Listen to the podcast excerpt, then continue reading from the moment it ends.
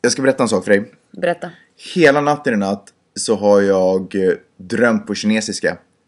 Jag har nästan sådär drömt stressdröm på kinesiska. det, har, det har kommit, alltså det har varit sådär salvor av kinesisk konversation i mitt huvud. Eh, vad, vad kan det betyda?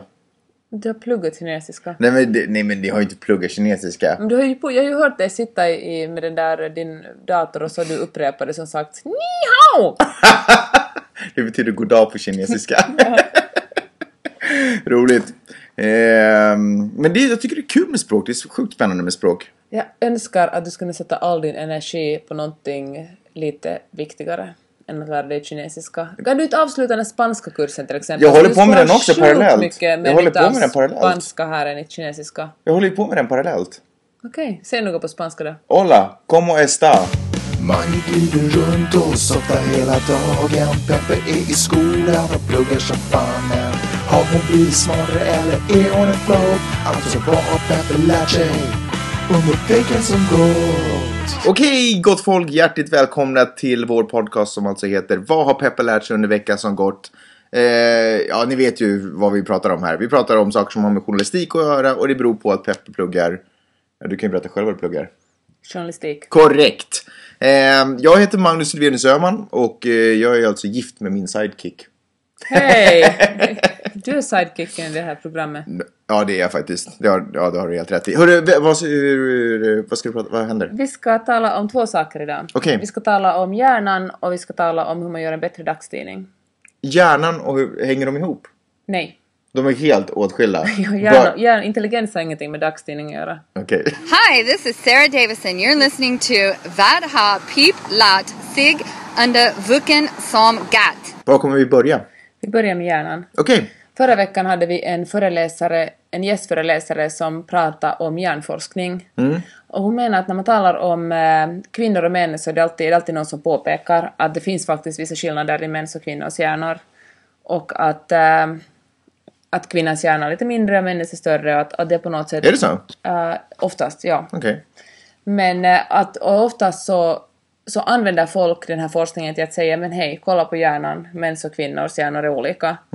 Och när det kommer ut forskningsresultat så då nappar ofta medier och gör rubriker på det. Ja. Vet det här, män är från eh, Mars, kvinnor är från Venus, Ja. typ. För det är ju bra, folk vill läsa om sånt, folk tycker om att det är ganska enkelt och, och lättfattligt. Och då rapporterar ofta så här mainstream media om att äh, män är bättre på att läsa kartor och kvinnor är bättre, mer empatiska och bättre på att ta hand om barn. Mm. Bättre känna för kartorna. Ja, exakt. Men nu så visade hon på resultat som sa att när man hade att när man jämförde en, en eh, typ några synopser i, pojkars och flickors hjärnor så var det helt omöjligt, om man inte visste liksom att den här flickan, den här pojkhjärnan skulle, och skulle liksom säga att skulle kunna, så går det inte att avgöra. I liksom mer än 50% av fallen, fallen blev det fel ändå. Okej. Så att, eh, att det finns vissa skillnader men vi vet fortfarande så pass lite om hjärnan och den fungerar att det är helt vansinne att dra några slutsatser. Att säga att, att kvinnor passar bättre att göra vissa saker än andra saker. Jag tyckte det var på något Det- befriande att höra det. Eh, Men alltså, när, alltså vadå, när man bara tittar, eller också när man, om man bara tar ut en hjärna och börjar liksom dissekera den och undersöka den så går det inte att se några skillnader egentligen, eller? Nej, när man på något sätt undersöker att hur de tänker. Hur Men liksom alla de här undersökningarna som säger att det finns skillnader, vad, vad, liksom, hur har de undersökningarna gjorts? Eller men jag förstår vad jag menar om det är vetenskapliga undersökningar också? man har kommit på att det finns en skillnad. Man, har inte visat, man vet inte hur det liksom, om, om det är biologiskt till exempel. För vissa forskningar visar att, att barnen när de är ännu inne i sin, i sin mammas mage påverkas av att man på något sätt behandlar barnet olika. Så fort man vet om det är en flicka eller pojke så börjar man tala till det på annorlunda sätt och, och liksom att det på något sätt får en könstillhörighet inne i magen. Och då börjar det forma hjärnan? Ja, så att ingen liksom, ing, ingen bebis fö, föds som ett blankt papper. Okej, och vad var föreläsarens slutsats av det här då? Hon menar att, att ett argument att mäns och kvinnors hjärnor är, är olika är ingen, det är liksom ingen, man kan liksom inte placera in folk och säga att för du är kvinna så passar det bättre att laga mat eller sköta om barn eller för du är man så passar det bättre till att hugga ner träd i skogen eller vad nu män håller på med. Varför, eh, varför diskuterade du det ens? Eller varför tog hon upp det? Liksom, var... Just för att, att, eh, att, för att media, hon tog som exempel någon The Independent och Los Angeles Times och visade upp rubriker. Ja. Medier är jättesnabba på att nappa på att, att det finns en skillnad där det är mäns och kvinnors hjärnor. Just det, okej. Jag förstår. För jag tror att det handlar om det också, att folk... eh, Vad var liksom den journalistiska lärdomen? Att man inte ska ta till Exakt. sig... Det är att, att folk, att det finns en, en det finns en, en villighet bland media att skriva om det som folk vill läsa. Att man måste på något, det här talar vi om på en annan föreläsning, PR-föreläsningen, att om man rör sig för långt bort från det som människor vill veta, eller det som, det som människor tror egentligen, så då, blir de obe, då får de så obehag och tycker att det är otäckt att läsa det och, och låter bli att läsa det istället. Okej. Och det här är lite farligt för då liksom matar man så att säga fördomar. Just det, ja. Okej. Faktiskt på där PR-föreläsningen talar vi mycket om problematiken med att äh, alla media ägs av någon. Mm. Och att det inte är, är liksom, och speciellt i USA, det finns ju inget som Yle eller, eller BBC i USA, utan här är alla verkligen privata. Ja. Och här tror man, här är liksom, här tror man att, att all privat media på något sätt ska jämna ut sig, att det blir den, den fria marknaden. Eller det var liksom tanken från början. Ja. Att den fria marknaden gör att det finns lika många åt höger som åt vänster och, och, och det gör att de konkurrerar sig till den, någon slags objektivitet. Vilket ju inte alls Nej, stämmer, Stämmer. inte. de bästa nyhetsprogrammen är nästan satirprogrammen. Men där är ju också det höger satirprogrammet och vänster satirprogrammet. Mm. Men där gör de ju också samma sak, för att här, här väljer man ju liksom att titta på den kanalen. Är man liksom mera höger så tittar man på Fox. Mm. Och är man vänster så tittar man på... Vad tittar vi på? Vi har tittar inte på TV. Men nej. är det inte CNBC som Ja, tittar sen, lite just det. Men, eh, men jag tycker att det är ganska intressant och ganska hemskt egentligen att, att vi, är, så, vi liksom har en, en bubbla där folk bara bekräftar det vi tror redan från tidigare. Vi vill liksom inte röra oss för långt bort från det vi tror på. Ja. Men det känns ju som att eh, det är ju inte så bra. Alltså det borde ju vara någon som jobbar för att man inte ska skriva sådana artiklar. Ja, nå, kanske där är Yle på något sätt, men också om, om folk överhuvudtaget inte... Ja, vad tror du jobbar på Yle? Gör Yle det? Ehm, ja, jag hoppas det. Jag har inte jobbat på nyheterna på Yle, men jag hoppas väl kanske det i och för sig. Men det är, det är ganska läskigt faktiskt. Det är läskigt när... Men samtidigt så tror jag också att, att eh, journalisten inte heller nödvändigtvis... För vi eh, journalister är ju också människor.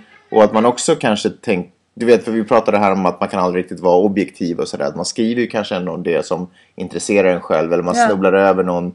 Man har gått omkring och kanske haft en tanke om att jo, det måste ju finnas skillnader på män och kvinnors hjärnor. Och så snubblar man över den här, äh, eller kanske till och med har tur och får den i mailboxen.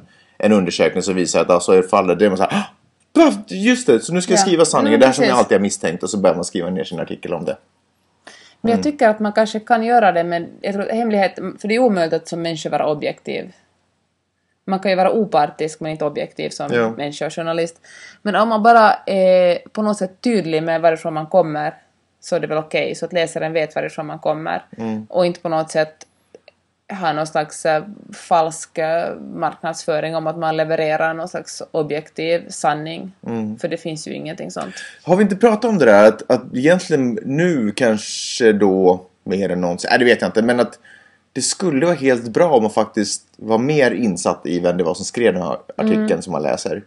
Och att nästan tidningen borde bjuda på en presentation av journalisterna så man vet vilka det är som på något sätt Står för vad Ja, någonstans. Jag vet inte hur en sån presentation ska se ut egentligen. Nej. Men det känns ju konstigt om Yle kommer ut med den här nyheten. För vem var det på Yle som skrev den? Varför, varför skrev den personen, du vet, det kan ju för tusan vara en praktikant den dagen. Inte för att jag nu säger att det är något dåligt med praktikanter. men- Eller, nu går vi in på mitt, det andra ämnet jag skulle tala om, hur man gör en bättre tidning och jag antar att det gäller med TV och radio också, att om det bara är samma nyhetschefer hela tiden som bestämmer vad som ska skrivas om så blir det ju hemskt eh, likriktade saker som man prioriterar. För det är ju också medierna som säger vad som är viktigt. Just nu är Sochi jätteviktigt. Och det är ju jätteintressant för de flesta, nu börjar det kanske sippra in lite sportresultat, men det mesta som handlar om, om OS är ju de där ruttna hotellrummen. Mm. Men Eller vet du, stray dogs, hundar som, som de skjuter för att ställa upp gatorna och så kommer någon rysk miljardär in och, och räddar hundarna. Och, och det handlar ganska lite, nå lite om, om mänskliga rättigheter men jag tror att mest har det handlat om, om förhållandena och hur det ser ut där och man har skojat lite med Ryssland. Och det talar vi också om på en föreläsning hur man fortfarande ser, eh, i USA ser man fortfarande Ryssland lite som Sovjetunionen och kalla kriget. Att man vill liksom få bekräftat sånt här att allt är lite kast och uselt i, Lite hårdare och... och, Ja, precis som man Kallare. njuter lite av, vet du, det cirkulerar en bild där Putin sitter och, och så finns det en text under står Let the hunger games begin när Putin sitter och tittar på öppningen av OS. Vad hemskt. Men är inte spännande att, att de amerikanska, jag har mest följt med amerikansk media, jag vet liksom inte hur nordisk media har rapporterat om det, men att det verkligen har kommit ganska mycket, att det handlar mindre, ganska lite om sport, mest bara liksom om förhållandena i Ryssland. Ja, För att också bekräfta folks uppfattning om vad det är för ett land egentligen. ja, ja. Ryssland är liksom evil. Lite. Men du, du sa alltså att eh, man ska inte bara, att, att det inte bara ska vara en nyhetschef, eller vad? Ja, för jag menar att om det bara är samma människor som, som väljer vad som är viktiga nyheter vi ska lyfta högst upp så blir det ju en ganska likriktad eh, nyhetsproduktion. Ja. Och då berättar den här vår, vår eh, föreläsare som själv jobbat många år som chefredaktör för LA Times. Han sa att, att det var någon gång de hade, de hade tagit in, eh, de hade varit mest gubbar på, på, in, på som, som redaktionellt, det har varit enormt stort, liksom, de har haft hundratals människor som har jobbat och de har haft en jättestor, eh, många nyhetschefer. Och så hade de tagit in tre kvinnor som hade, typ två hade barn, de var alla mellan 25 och 40 ungefär. Ja. Och de hade några hade barn, några var singlar och så hade de frågat dem under en vecka att vilka nyheter ska vi rapportera, hur vill, ska vi publicera, hur ska liksom framsidan på LA Times se ut? Vänta lite. Vi gör en podcast, vi kommer snart älskling! Att vilka, vilka nyheter ska vi välja? Och faktiskt hade upplagan gått upp jättemycket under den veckan eftersom... Men försöker du nu presentera att det var för att det var kvinnor eller var det för att det var nya Nej, nyhetschefer? bara för att det var annorlunda människor. De blev inte nyhetschefer heller, de fick liksom bara välja vilka nyheter, de som kom in som konsulter. Ja. Och bara det att det blev liksom nya människor med nya ögon som plockade fram nya saker gjorde att tidningen blev intressantare. Det hände, liksom folk kände på sig att det hände någonting där. Det var liksom inte det samma gamla som maldes. Okej. Min föreläsares tes var “Change the people in the room”. Alltså ta in lite nya människor då och då och fråga vad de tycker att man ska skriva om och göra om. För jag tror att man som journalist ibland blir lite sådär eh, maktfullkomlig. Att man tror att man är den som vet bäst vilka nyheter som intresserar människor. Ja. Och eh, det kanske inte alltid är så bra. Men är man inte ganska bra på det i, eh, i Finland? Jag vet inte, det finns ju inte så mycket att välja på så folk har ju... Alltså man... Det finns ju inte jättemånga olika medier på svenska i Finland att välja mellan så man tar väl det man får.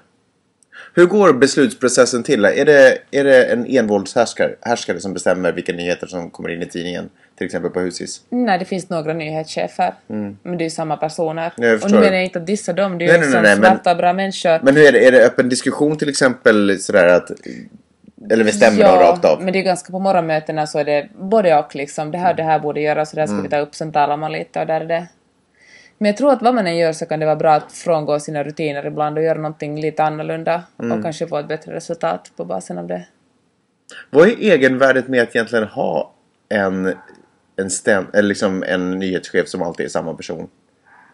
Har man en överblick av liksom vad som har hänt i tidningen då? Eller kan man... Jag tror det är överblick och det är ganska jobbigt att vara det också. Det är inte så alltid, jag tycker att det ska vara ett svinjobbigt jobb att, Nej, nej, jag att bara- liksom Jag, jag bara undrar... Alltså, jag, fylla tidningen, vara ansvarig för att liksom allt kommer på sin plats. Och att, ja, men jag tänkte sådär, vad om, vad om en, den tjänsten liksom skulle kunna vara flytande? Du vet att olika människor har Ja. den olika veckor. Eller finns ett egenvärde att en människa har kontroll? Alltså olika människor har, det finns flera olika nyhetschefer. Jo, jo, det men, att, men att alltid de är samma. Finns det ett egenvärde i det? Nå, på Hufvudstadsbladet söks, söker man ju tjänster vart, är det vartannat år eller så kan man söka sen tjänster på nytt så då byts det blir någon slags rotation. Okej, okay, Men ehm, Vänta, får vi prata om hur det går till där? Är inte det liksom... en hemlighet, jag vet faktiskt inte. Nu får jag sparken! Jens, om du lyssnar på det här. sluta, sluta för två minuter sedan. ja. Okej, ja, men intressant. Bra, bra point, bra idé. Jag kom på ännu en sak som, jag, måste ta upp det här fast du sa att jag inte skulle göra det. Okej, The Tipping Point med Malcolm Gladwell. Okej. Som jag har nämnt tror jag, i tre olika poddar för det här. Det värsta är att jag tycker inte att han är så jättebra egentligen. så varför tar du alltid upp honom då? Nå, han har på något sätt satt sig i min hjärna. Okej. När vi, vi skulle diskutera The Tipping Point som kom ut för nästan 15 år sedan. Det finns ett exempel som heter Broken Windows. Som handlar om hur New York städar upp sin kriminalitet. Och det var under, under en tid så var det liksom farligt, det var mycket kriminalitet i New York. Och eh, då började de med jättesmå förändringar. Att de gjorde så här att, att så fort eh, någon ritar graffiti, graffiti som kidsen säger, graffiti på, på tunnelbanevagnarna så målades de över direkt. Och, i- och tydligen var det så här att, att det tar, ibland tar det tre dagar för en riktigt snygg liksom, bild att komma upp på en tunnelbana. För att första dagen måste man göra bara Grunden, grunden, och ja. sen andra dagen sitter man linjerna. Ja. Och så fort de här ungarna hade liksom jobbat i tre dagar med ett konstverk och på den fjärde natten så kommer någon och målar över det. Mm. Ungarna grät och var att nej. Och så fort det gick, eh, så fort ett, ett, ett fönster gick sönder så reparerar man det Ja. någonstans i stan. Och om någon stod och vet du, kissade på gatan så blev, slängdes han i fängelse. Mm. Typ. Och, och de här små förändringarna, det att man tog tag i liksom små kriminalitet gjorde att på det stor, hela, liksom också stor kriminalitet minska avsevärt. Okej. Och uh, Gladwells tes är det att, att man ibland behöver man bara göra riktigt små förändringar för att få till en stor förändring. Samma sak med att hur, en, hur någonting sprids, vare sig det är ett virus då eller en trend, så kan det vara en riktigt liten grupp som blir superintresserad av den och sen bara swoosh sprids över hela världen. Ja, men vad konstigt att han drar ett exempel till New York. För det är ju superstor förändring att vara på alltihopa direkt hela tiden. Nej, utan tanken är det att vara på små, liksom göra de små sakerna. Man går liksom inte efter mördarna, utan man går efter... Eller man går väl också efter mördarna, hoppas jag. Va? What? Okej, vi leker att jag inte sa det där är sista. jättekonstigt. Ja. Men jag tycker du ska läsa den här boken, Magnus. Jag tror att du, skulle, du är en sån typ som skulle uppskatta Gladwells teorier. ja, så Okej. populärvetenskap. Okej, okej, okej, okej. Intressant. Ja. Så det, det har jag tänkt på den här veckan. Spännande. Tack för att du har delat med dig av innehållet i din hjärna. Tack själv, Magnus Silvenius Öhman. Eh, Det kommer väl mer nästa vecka? Absolut. Vad kommer då? Vet du det? Ingen aning faktiskt. Jag kan, vi ska ta kanske våldtäkt. Jag kollar just att en av mina föreläsningar kommer att handla om våldtäkt. Okej. Vad roligt. det, det ser vi fram emot. Eh, men det blir först om en vecka. Ja. Bra. Och Okej. vet du vad som händer då? No. Då är Pyre här. Åh, din syster dyker upp. Vad roligt. Det blir faktiskt roligt för alla. Eh, Tack för att ni har lyssnat. tack för att ni har lyssnat. Och vad heter det? Vi hörs om en vecka. Vi kommer... Gör, vi gör Ja, väl ja, en såklart. podcast? Vi, är, vi är disciplinerade. Okej. Ja, vi får se. Nu förstår ni i alla fall. Ifall det inte dyker upp någon så förstår ni varför. Men det dyker upp. Bra. Okej, vi hörs nästa vecka. Ha det så bra. hej. Hej.